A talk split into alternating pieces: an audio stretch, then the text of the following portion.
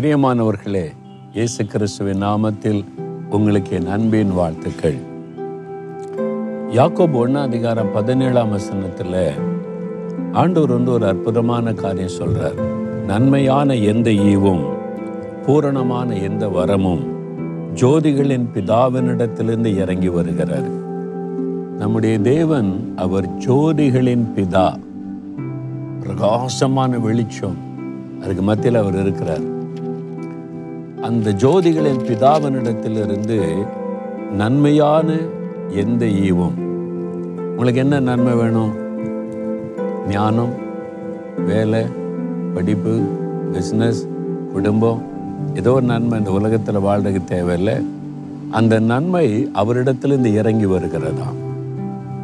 பூரணமான எந்த வரமும் கிஃப்ட் ஆண்டவர் கொடுக்குற ஈவு வரம் ஆவிக்குரிய வரம் வல்லமை எல்லாம் அவரிடத்திலிருந்து இறங்கி வருகிறது.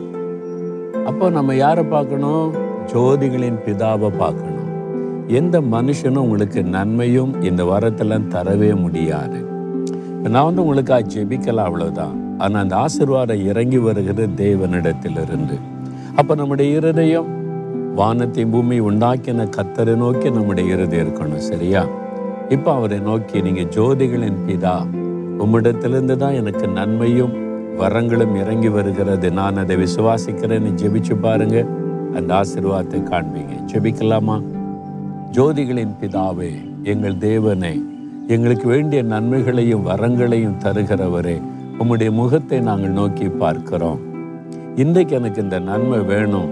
இன்றைக்கு இந்த ஆசீர்வாதம் வேணும். இன்றைக்கு இந்த உம்முடைய வல்லமை வரம் எனக்கு வேணும்னு ஜெபிக்கிறவங்க பிள்ளைகளை பாருங்கள் நீங்க வாக்கு கொடுத்தபடி உம்மிடத்திலிருந்து இந்த நன்மைகளும் வரங்களும் வல்லமைகளும் பிள்ளைகள் மேல இன்றைக்கு இறங்கட்டும். ஆசீர்வதியும். இயேசு கிறிஸ்துவின் நாமத்தில் வேண்டிக் கொள்கிறோம் பிதாவே. ஆமேன் ஆமேன்.